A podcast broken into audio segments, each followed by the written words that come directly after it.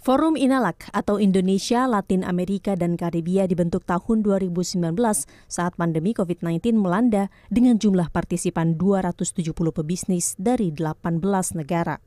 Inalak 2019 mencatat nilai transaksi bisnis sebesar 33 juta dolar Amerika atau sekitar 463 miliar rupiah. Adapun forum Inala ketiga pada tahun 2021 mengalami peningkatan baik dari jumlah pebisnis hingga nilai dagang. Tahun 2021 diikuti oleh 2.745 pebisnis dari kedua wilayah secara daring dan luring, serta berhasil mencapai nilai transaksi bisnis sebesar 87 juta dolar Amerika atau setara dengan 1,3 triliun rupiah.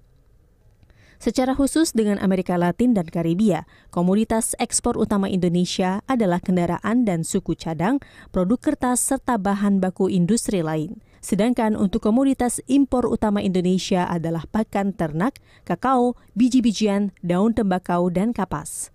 Adapun Duta Besar Venezuela untuk Indonesia, Radames Jesus Gomez Azuaje melihat potensi buah dan daging perkuat hubungan Indonesia dan Venezuela dan Pulau Jawa menjadi wilayah penting bagi kedua negara. Venezuela has many things to offer. I mean, so Venezuela now is exporting some fruits for the Middle East, maybe in the first time for many years. We are also importing, exporting beef. So we know that Indonesia has specific needs too, and in some areas, I think that Venezuela has the potential to help Indonesia through cooperation in order to satisfy their needs. Selain komoditas, di momen presidensi G20 yang dipegang Indonesia, staf khusus Menteri Luar Negeri bidang diplomasi kawasan Ngurah Swajaya memaparkan ada tiga sektor yang terus digenjot, mulai dari sektor kesehatan, energi, dan tentunya transformasi digital.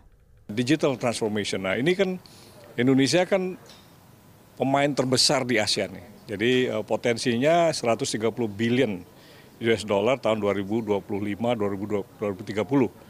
Nah, Indonesia is the largest player. Nah, jadi oleh karena itu kita sedang uh, mendata sekarang kalau tidak salah angkanya ada sekitar 400 lah concrete deliverables. Nah, tapi ini kan kita masih terus bahas sampai akhirnya betul-betul di akhir pelaksanaan KTT itu netes menjadi concrete uh, deliverables. Jadi proyek yang konkret bukan hanya sekedar deklarasi.